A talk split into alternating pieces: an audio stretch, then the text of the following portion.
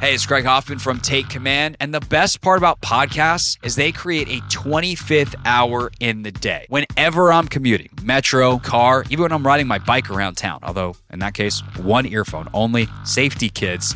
I'm always listening to podcasts. And this off season, you can get all the insights, all the news, all the analysis, and Logan and I occasionally make a joke or two in the Take Command podcast on demand so it fits in to your busy schedule. Follow Take Command in the Audacy app or wherever you get your pods.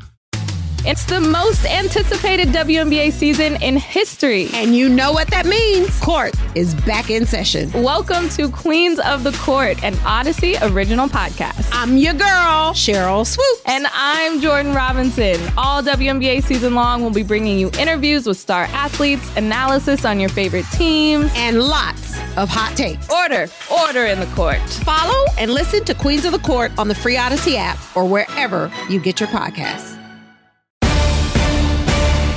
Okay, so that's the side of the ball, the defense we just talked about, where we feel pretty good because New England's offense is uh, not not has really been, has been inconsistent. Let's just say yeah, that. that's that's a good, nice way to put it. Good professional way to put it. Um, and, and, this I- side of the and ball this is the other sca- thing. yeah. Like, t- sorry to cut you off. I was talking to Tan about this yesterday. They've been inconsistent, but we've played inconsistent offenses before that have become been the get consistent. right game. Yes. Yeah. So I am a little bit leery of bringing all that up, but on paper, it Yes. it feels like right that we should be in a pretty good position here. But who knows? Yes, on paper, it feels like Sam Howell should be terrified because he is a young quarterback, and Bill Belichick eats young quarterbacks for lunch. There is no one in the history of the National Football League that is better at confusing even veteran quarterbacks. Like, go Yes. talk to Peyton Manning about what it's like to face a great Bill Belichick defense. And this is not a great Bill Belichick defense, but it's not a bad one. And schematically, he has a way of finding what it is that you do poorly and making you do it. And more importantly, I think he probably is the best ever at taking what you do well away from you. He will double guys hardcore. He will just sell out to stop the run. He will do whatever it is that he needs to do to put you and your offense and your quarterback in a bad position. And for young quarterbacks specifically, he often knows the weakness is identifying blitzes and coverages, and so he junks it up and it works. So if I am Eric Bieniemy getting Sam Howell ready for this game, I am uh, I'm sweating a little bit. 100%. Couldn't have said it better myself. And it's not Okay, well And that's the podcast. Thanks for I, I listening. mean, that's I mean that's really what it comes down to. Like the most compelling storyline in this game, in my opinion, is Sam Howell versus Bill Belichick. 100% full stop. Because, like you said, he does stuff that's a little unconventional. They have so much defensive volume in, they can literally become and do anything they need to do. They can play drop eight with a spy versus Josh Allen. They can play a six man front with a middle with one middle linebacker versus Miami to stop the outside zone. They can do they're they're so flexible. And then in coverage structure, you have all these guys with like number 48 on certain downs, who's their middle linebacker, is all of a sudden a defensive end in certain looks. So how do you account for that from a protection standpoint? They bring all out. They play zero. They play zero true man. They play zero match. They play um, cover three with two lurk players. It's just they do a lot of stuff that is very confusing and confounding to defenses, to, to offenses, excuse me. So one of the issues Sam Howells has struggled with is identifying coverages and identifying fronts. And when you look at what they do, they can they they have so much flexibility in terms of personnel and in terms of coverage structures that it's going to be very very challenging, I think, to keep him identified. Now, Fred Smoot brought this up the other day, so I got to cite my source. But he said traditionally Andy Reid defenses do a pretty good offenses do a pretty good job against Bill Belichick defenses.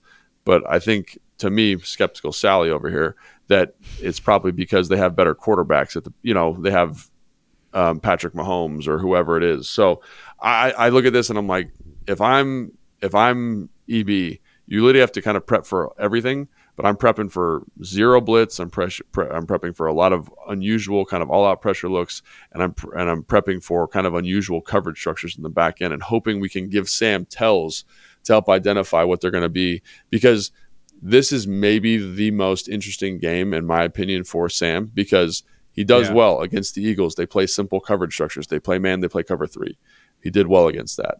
Look at the Giants. It's a little bit more complicated, a little bit faster, a little bit more dynamic, a little bit more risk reward and he struggles. This could easily easily turn into that game for him. And there's even a layer of complexity in terms of obviously um, Wink Martindale does a ton of stuff that's really nuanced from a pressure standpoint, but the coverages are are, a little simpler. Now you get complicated blitz structures in conjunction with complicated coverage structures, and it's like I don't feel great about that matchup, honestly. Yeah, no, I feel terrible about it. I straight up do not feel good about it. Um, it feels very Giantsy. It feels very Billsy. Um, oh yeah, I forgot about the Bills. Like fat, like when he plays fast defenses, it fast, confident defenses that disguise stuff well.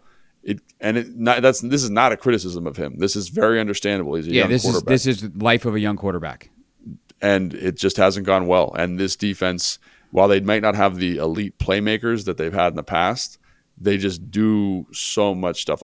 Hey everyone, this is Bret Boone. Would you know it? I've got a podcast going strong in our fourth year. Tune in as I sit down with my friends, some of the biggest names in sports, media, entertainment, for a lot of fun and in depth conversations. As you know, baseball's been my life. It's been in the family for a long time, but it's a lot more than that here. It's sort of like taking a ride in a golf cart around a beautiful track. Join me every week for multiple episodes on the Bret Boone podcast, available on the Audacy app or wherever you get your podcasts. Like I was watching a third down cut up the other day, and it's like, oh, we've got three defensive linemen. Oh, actually, no, we're going to treat this linebacker like a defensive end because he's got his hand on the ground, but he's technically a linebacker. So they have four linebackers on the field, but one's a defensive lineman. Actually, they've got three safeties on the field and one corner. Like they just they have so much flexibility, not only in terms of scheme but in terms of personnel.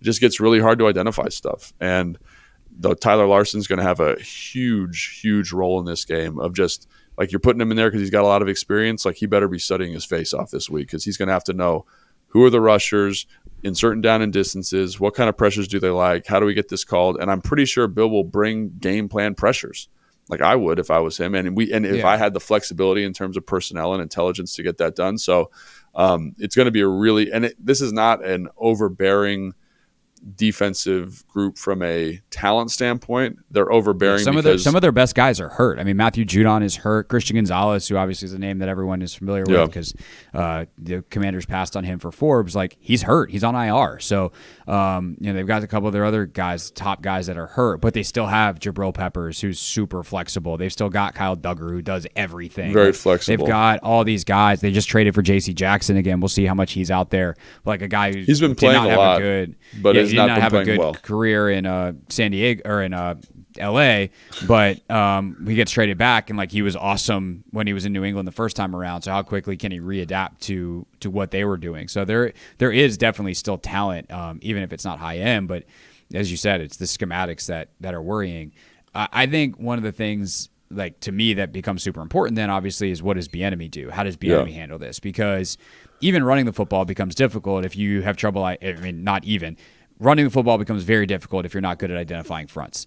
You have got to be able to get runs targeted for them to be effective. And so that becomes a huge challenge for both Howell and Larson. That is the biggest impact a quarterback has on a run play, so long that he doesn't fumble, um, is correctly identifying, like, all right, who's the Mike linebacker? How are we targeting this? Anybody else that we want to adjust for? Do we want to bring a guy in motion to add a, a blocker to the, you know, whatever surface? Blah, blah, blah, blah.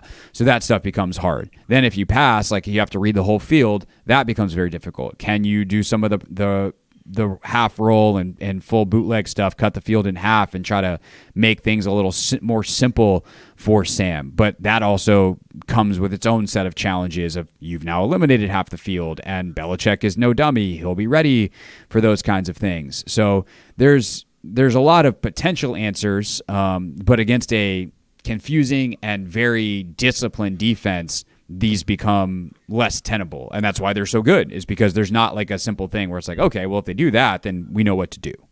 Yeah, I'm with you. And they're pretty good at stopping the run. I think they're second in the NFL in terms of allowing the least explosive runs. Like their percentage is crazy. So they, they're they're like you said, they're disciplined. They they have some talented pieces like Keion White's a guy rookie out of Georgia Tech, got some dynamic some dynamism as a pass rusher. Christian Barmore, the guy they drafted in the second round a couple years ago from Alabama, dynamic pass rusher. Uh, Wise is a guy that I think is often overlooked, but is a kind of pass rush specialist.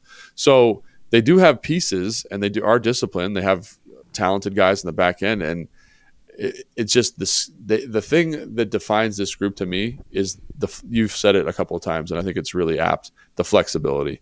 They can linebackers can play safety safety can play linebacker they can do all sorts of stuff. They've got guys in the defensive line that can play defensive end they can play defensive tackle they can stand up in certain situations and drop. So there's just a lot they can do and it's I, I, they make mistakes sometimes because they have so much defensive volume in, but it's just when you're watching it, it's just a lot going on. And I think if you can find ways to simplify what you're looking at, I don't know if that's getting an empty. That's usually a good way to simplify defensive coverage structure. That might be one solution. Um, I, you know, saying we're going to run the ball doesn't seem like a super tenable thing because that's not what EB wants to do. And um, the way that this defense plays, they, they kind of take that away from you. So it'll be really interesting to see what happens. A really, really compelling element of the game. You mentioned what EB does. You mentioned what Belichick does. Sam, how he processes everything. Tyler, how he targets stuff. Uh, it's going to be an awesome chess match. And I think the main thing is like, can you just limit the mistakes from Sam here? Um, can you not have a Bills game where he's throwing a ton of picks? Can you not have a Giants game where he's taking a ton of sacks? Um, and it's going to be challenging. It's going to be really challenging to do that because it's about what Sam sees and making that picture super clear. So, um, in terms of things that I'm excited for in this game, that's one of them. Like as a football fan, I want to see what EB comes up with. I want to see what Sam does, but I'm also very leery because I know that it's going to be very challenging for him to handle some of that stuff. No doubt. Uh, we'll talk about this a lot more on Sunday. Take Command pregame show starts at 10 a.m. We'll see you here on YouTube if you're watching it. Uh, you can, of course, listen on the free Audacy app or on your radio, 1067 The Fan, the Team 980. Uh, if you're enjoyed what, what we did here, uh, we do this three times a week. So make sure you subscribe on your favorite podcast platform. For Logan Paulson, I am Craig Hoffman, and we will see you Sunday. You can come hang out with us too in person at Tap Sports Bar MGM at National Harbor. See you then.